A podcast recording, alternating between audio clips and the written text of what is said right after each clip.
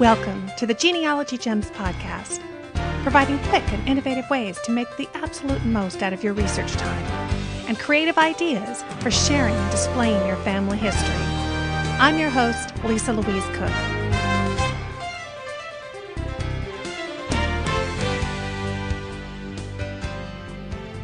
Hi, everyone.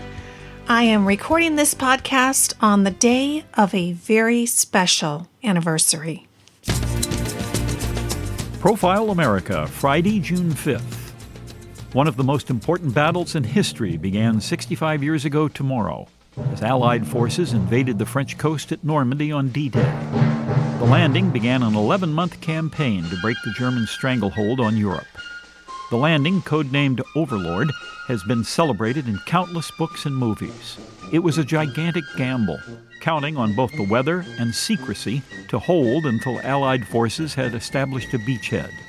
Almost 7,000 naval vessels took part in the operation. During World War II, some 16 million U.S. men and women were in uniform. Just under 3 million veterans from that era survive today. You can find these and more facts about America from the U.S. Census Bureau online at census.gov.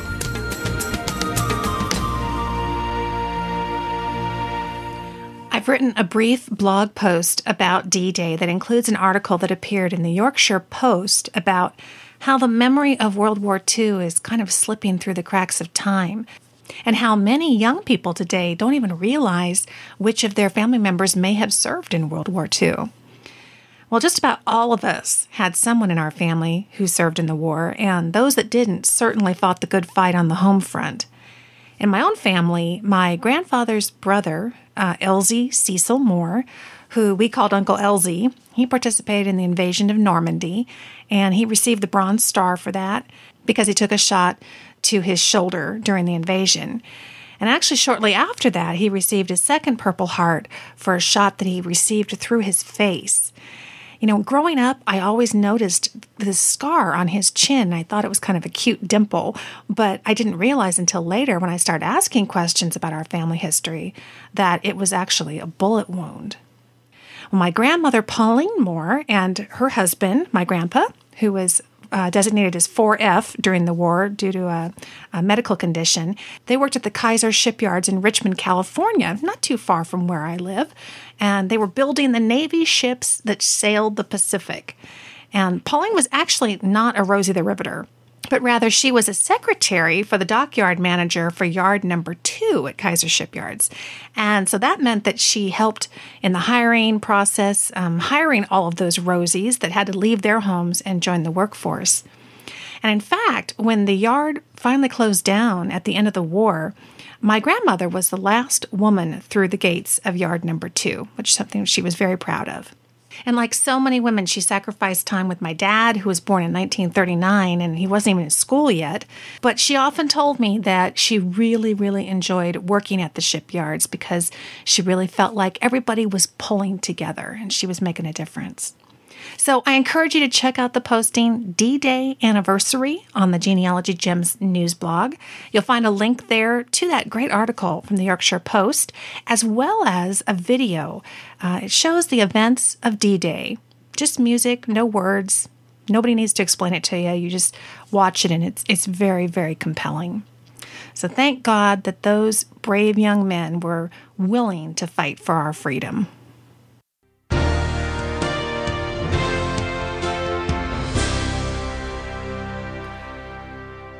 Well, today in the news, uh, we've got some news from the Genealogy Conference front. There are several great events coming up this summer of 2009. First is the Family History Expo in Loveland, Colorado. It's just outside of Denver. And that's coming up next weekend, actually, already, June 12th and 13th of 2009. But it's not too late to make plans to attend. So you can head to fhexpos.com and I'll have a link directly to the page for the Loveland Expo in the show notes, and you can get more information and register there.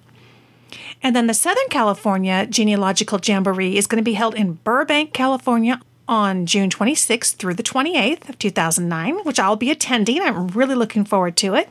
Um, I'll be teaching two classes on Google, a beginning and an advanced. And I will also be on the panel for the Son of a Blogger Summit with Dick Eastman and Steve Danko and Dear Myrtle and George Morgan and lots of other great genealogy bloggers. And when I'm not doing that, I'm actually going to be at the Family Tree magazine booth in the exhibit hall. So I hope that if you make it to the Jamboree that you stop on by and say hi. I'd love to chat with you. And you can get more information about the Jamboree at the Jamboree 2009 blog. It's at genealogyjamboree.blogspot.com. And you can also register at the Southern California Genealogical Society website at scgsgenealogy.com. And I will have a link directly to the Jamboree 2009 webpage in the show notes. Also, this summer will be the 29th annual International Association of Jewish Genealogical Societies.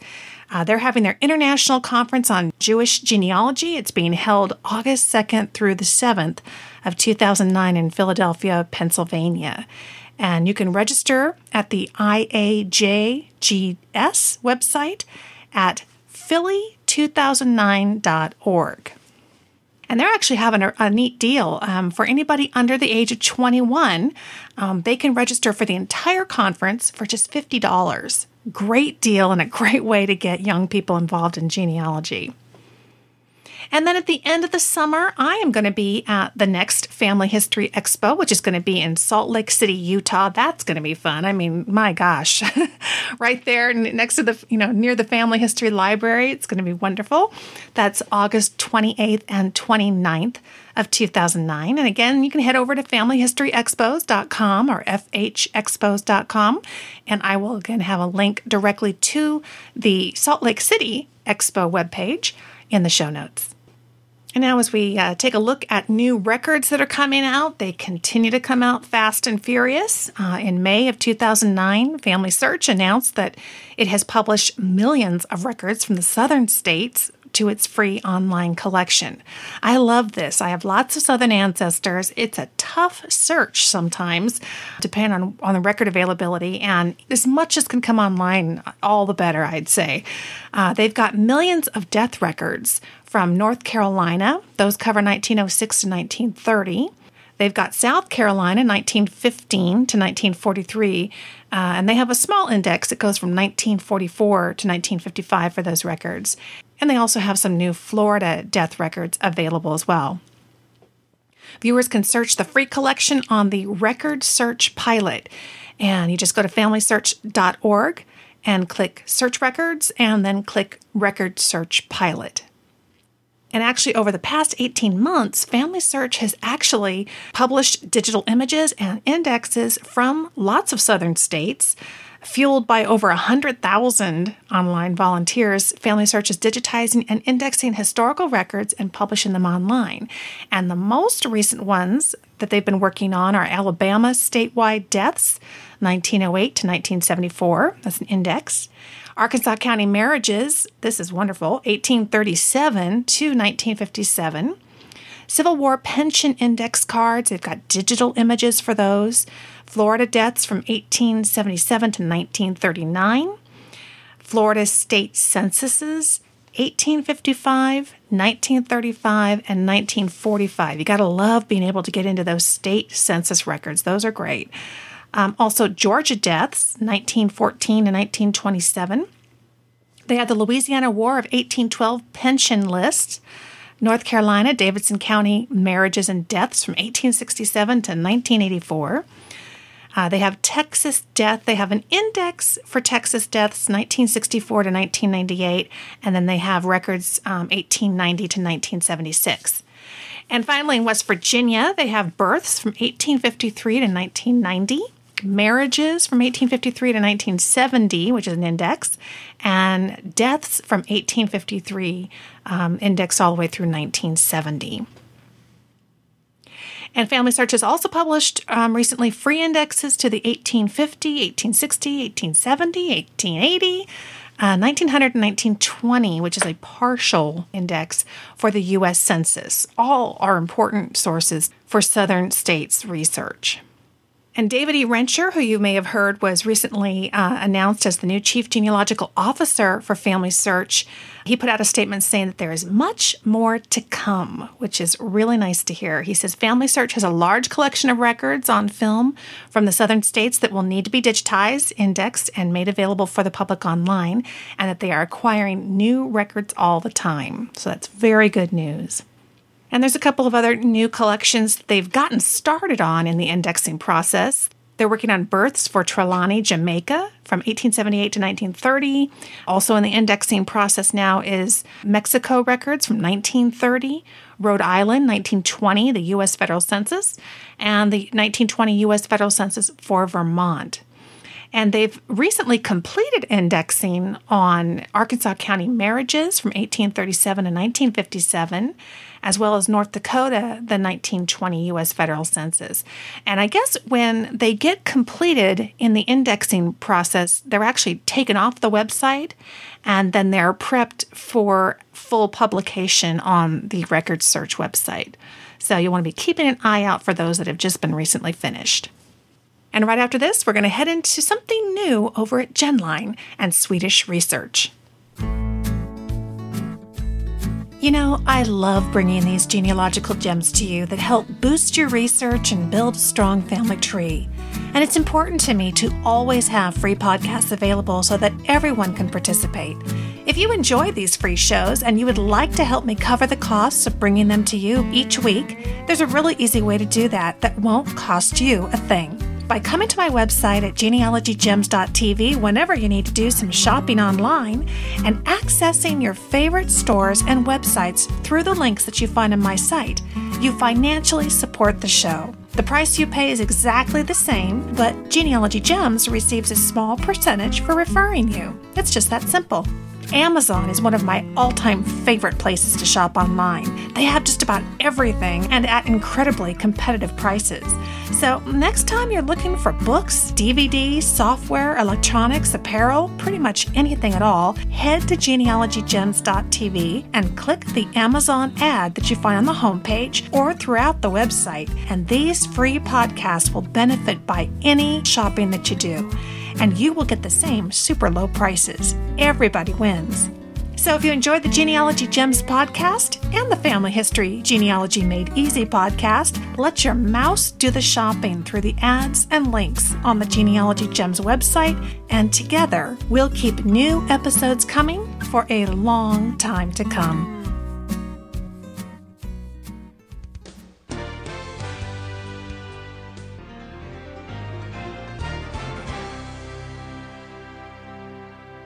I recently had a chance to interview Kathy Mead, who is the U.S. rep for the Swedish genealogical records company Genline.com for the Family Tree Magazine podcast.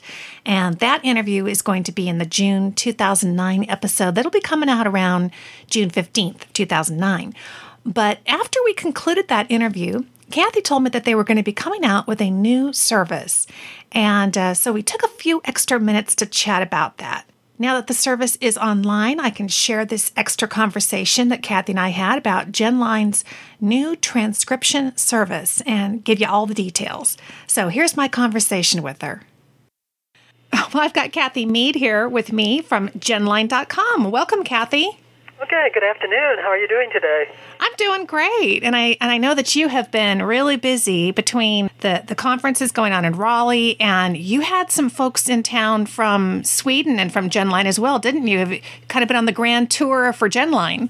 Yes, that's right. Uh, last week, uh, for about 10 days, the CEO of, of Genline, Mikko Onan, and then also Peter Balanskog, the former CEO and now a board member, plus uh, David Fogelberg, the designer, were in town for uh, just to sort of visit Genline customers, and we gave a presentation at Arlington Heights Library here in Chicago, in the Chicago area.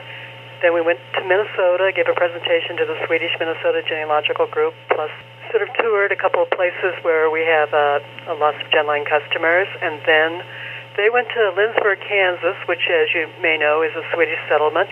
And while they went there, I flew on to North Carolina to the NGS conference where they met me for Friday and Saturday.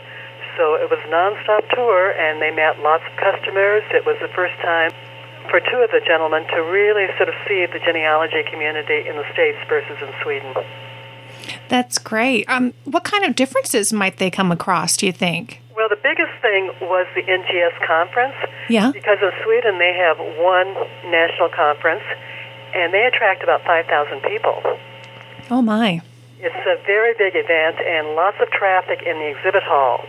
So they were quite surprised at how little the traffic was in the exhibit hall at NGS. Now, there were 1,500 people who registered for the conference, but the exhibit hall was sort of empty many times during the day. I think the biggest difference, though, between the conference in Sweden and here is in Sweden they really go there for the the vendors. A lot of the genealogy societies have tables, and that's where people go to. They just they don't have as many presentations, so it's not really a conference per se, as NGS is a conference as well as FGS. Yeah, that's probably an interesting balance to try to strike between the educational component and the fact that um, when you go to a conference like that, it's kind of your one chance to really uh, be up close and personal with the folks who are out there putting out new information and new resources. So I could appreciate that. Yeah, it was sort of an eye opener for two of the men. And their conference is uh, once a year, like you say. Is genealogy picking up an interest in Sweden as it has been in other places like Great Britain? Oh, yes. We have about 50,000 customers in Sweden that are, you know, active researchers, you know, very serious researchers. And the population is only 9 million people. Yeah, that's a lot. So, you know, there are more and more people that are getting into genealogy. Practically, there's about between 250 to 300 libraries in Sweden actually subscribe to GenLine. Wow. And then how would that compare with over here in the States? Here in the States, we have about around 25 or 30 that, and then all the family history libraries subscribe to GenLine. But here, the reason being is that uh, Swedish genealogy is a niche market, mm-hmm. meaning there's probably only 3 to 5% of the population that has Swedish heritage, whereas in Sweden, you know, a large percentage uh, would.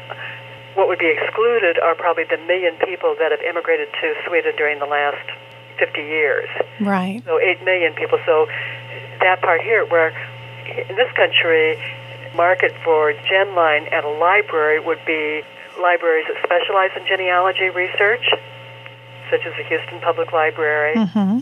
or libraries that actually have a, a large Swedish American community around here in the Chicago area, or maybe in Minnesota museums that specialize in Swedish American culture, such as the Swedish American Museum in Chicago, the um, American Swedish Historical Museum in Philadelphia are examples. The Swenson Center, uh, the Center for Swedish Immigration Studies in at uh, Augustana College in Rock Island, Illinois. Those are some of our customers. So that is a difference because a lot of libraries here in this country are constrained on their revenue resources and they really have to serve the entire population.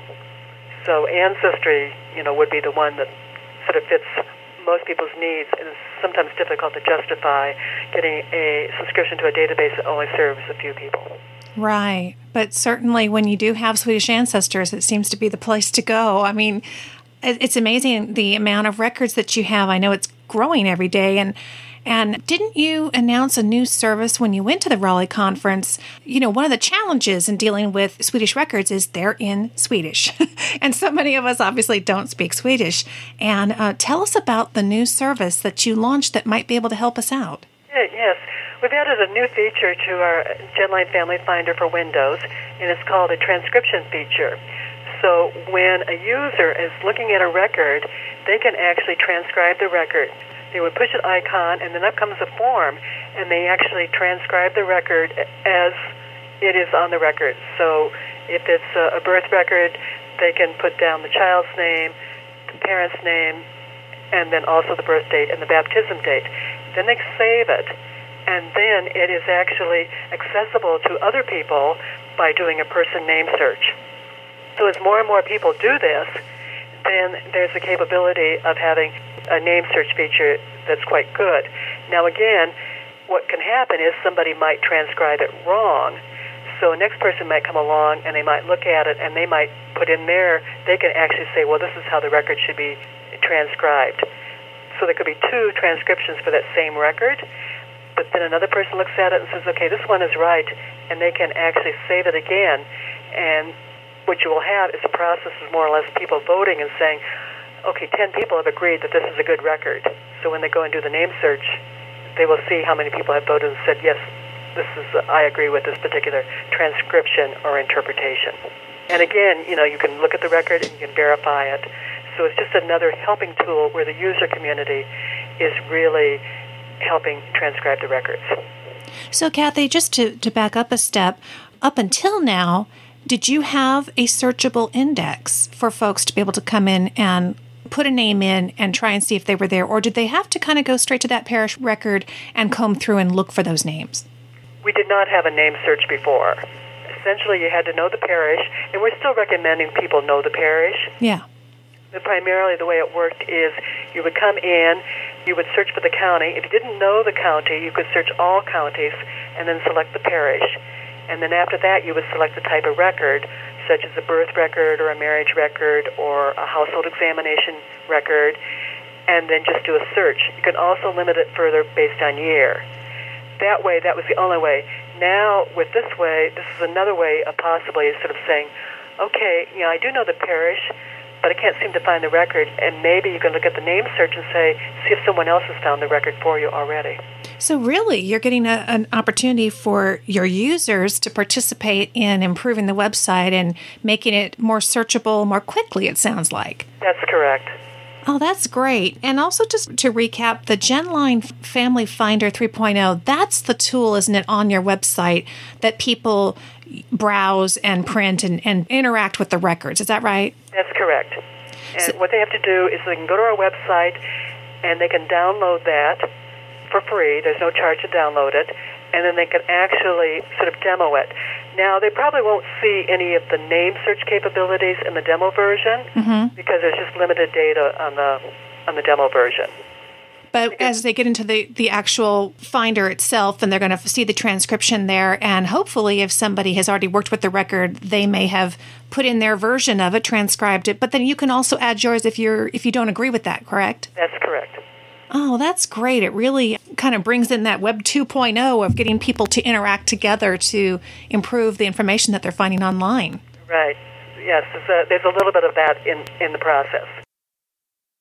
Thanks so much to Kathy Mead from genline.com for joining us here on the show. You can visit with Kathy in person at some of the great genealogy conferences that are coming up that I mentioned earlier in the show. She's going to be at the Family History Expo in Loveland, Colorado, which is just outside of Denver, on June 12th and 13th of 2009, as well as many of the future Family History Expos and she'll also be at the Southern California Genealogical Jamboree in Burbank, California, June 26th through the 28th.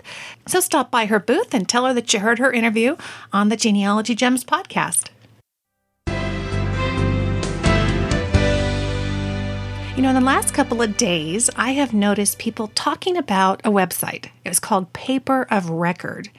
Now, I know that several months ago, Paper of Record was acquired by Google and it was to become part of the Google News Archive.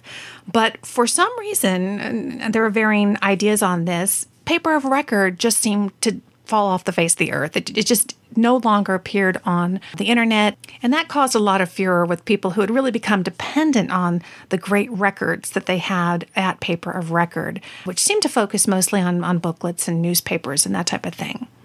Well, just recently, I got an email from the World Vital Records folks. They and they put in their newsletter that they were now providing access to those paper of record records that are now available through uh, Google through their website. And um, so I went and checked Google News Archive, and it does appear that paper of record resources are now available again.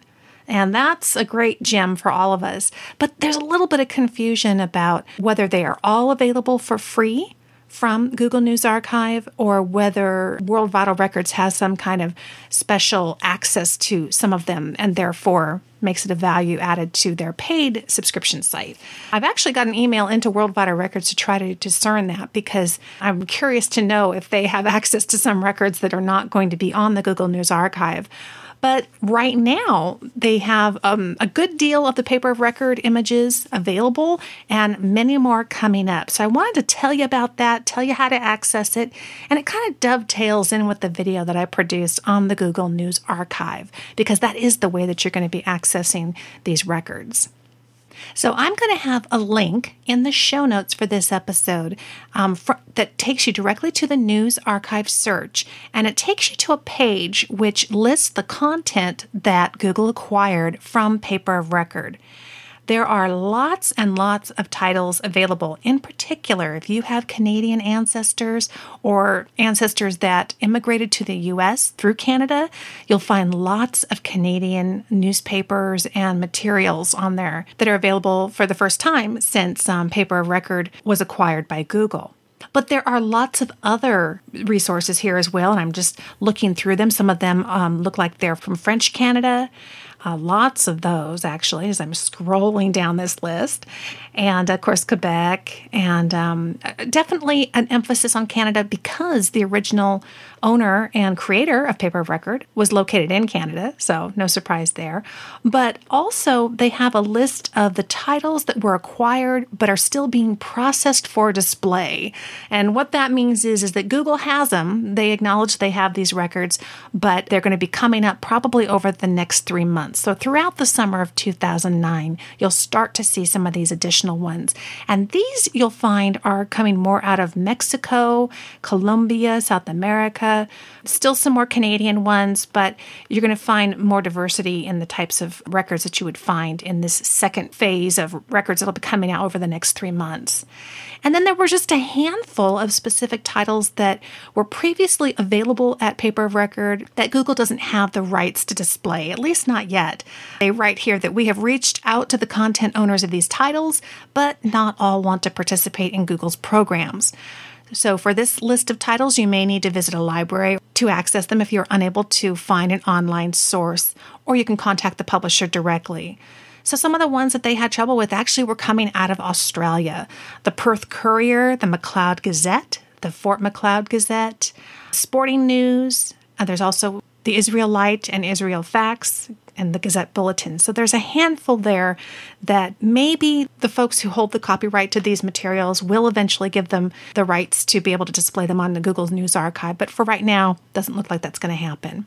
So Overall, you've got the bulk of the materials that came out of paper of record available now through the News Archive, and you'll see more and more of those as the summer progresses. And to learn more about how to use Google's News Archive, which is just a tremendous tool, I'm going to have a link in the show notes that will take you to my Google News Archive timeline video. That shows you not only how to access all those terrific newspapers and articles that are available through the News Archive, but also how to put them in a timeline format so that you can get a sense of when things were happening and you can zoom in on a particular decade or even a particular year. And I even gave you an example with um, some research that I was doing in England and how I actually located materials from the other side of the world that had to do with the events of my ancestors or my husband's ancestors in England back in around 1895. So check that out. It's the Google News Archive timeline. And uh, hopefully, we're going to see lots and lots of new records coming online over the next couple of months. So check it out. Would you like to boost your genealogy research and break through those brick walls? Well, here's your answer Become a Genealogy Gems premium member. You'll get two extra members only episodes every month packed with great tips that you can use right away and instructional videos walking you through the best internet tools step by step. In the current series called Google, a gold mine of genealogy gems, I'll show you how to get the most out of Google. If you enjoy the Genealogy Gems podcast, then you're going to love being a Genealogy Gems premium member. This is Tim Cox. I'm a premium member and I have been for a while. Just wanted to call and let you know that I really enjoyed being a premium member and one of the perks I like about it is the videos. I learned how to build my own genealogy dashboard. The videos were called Google a Gold Mine of Genealogy Gems and because I made that dashboard, I'm able to monitor all the blogs and the websites that interest me and I was able to create tabs so each tab has different topics and just go to each one I want. This is like the best thing since sliced bread. So, Lisa, thank you for what you're doing, and I really do enjoy your podcast. To become a premium member, go to my website at genealogygems.tv and click the Join Today button. And by entering the special coupon code SAVE20, that's S A V E 20, you'll get 20% off the annual membership. Genealogy Gems Premium Membership. It's where you belong. Gosh, where does the time go? I can't believe it. This episode is already coming to a close. I want to thank you so much for joining me today on this episode. I want to thank my special guest, Kathy Mead from genline.com. And of course, I encourage you to head out to all the genealogy conferences coming up this summer. Check out the Google News Archive timeline video that I put together for you, and uh, hopefully start accessing some of those new records that are available for free that come from the original paper of record website. And of course, I invite you to sign up for my free Genealogy Gems e newsletter. It's a great way to stay on top of what's coming up on the podcast, some behind the scenes things, and always a couple of little gems in there that I just don't get to on the show, but that hopefully will give you a little boost in your research. Just head to my website, genealogygems.tv, and click on the newsletter button on the left hand column. And of course, the big bonus is when you do sign up for the free e newsletter, you're going to get a link sent to you for my ebook. This is a 20 page book on five fabulous Google strategies for the family historian. I think that you'll really enjoy it. There's lots of great nuggets in there that you can start using right away. And that's free just for signing up. And of course, we do value you signing up for the newsletter and your privacy, and we do not share your email with anybody. And of course, I really appreciate your support for the podcast. Share it with your friends, you know, blog about it, talk about it on Facebook. If you hear something that works well for you, chances are it's going to help out somebody that you know. And I would greatly appreciate it if you pass on the word. Get the word out there that genealogy podcasts have something to offer everyone and tell them how to get here. Of course, the website, genealogygems.tv. And uh, when you get the newsletter, you'll see links there. I hope that you'll um, become a fan of Genealogy Gems on Facebook. And of course, also follow me on Twitter. Yes, I'm Twittering. uh, I'm not typing about what I'm having for breakfast, that kind of thing. I, I don't quite get into that, but it is a great way to get some updates on what I'm working on, who I'm talking to, and when new blogs and podcast episodes come out. So you can follow me on Twitter. So that's about it for now. Until next time, thanks for listening, friend. I'll talk to you soon.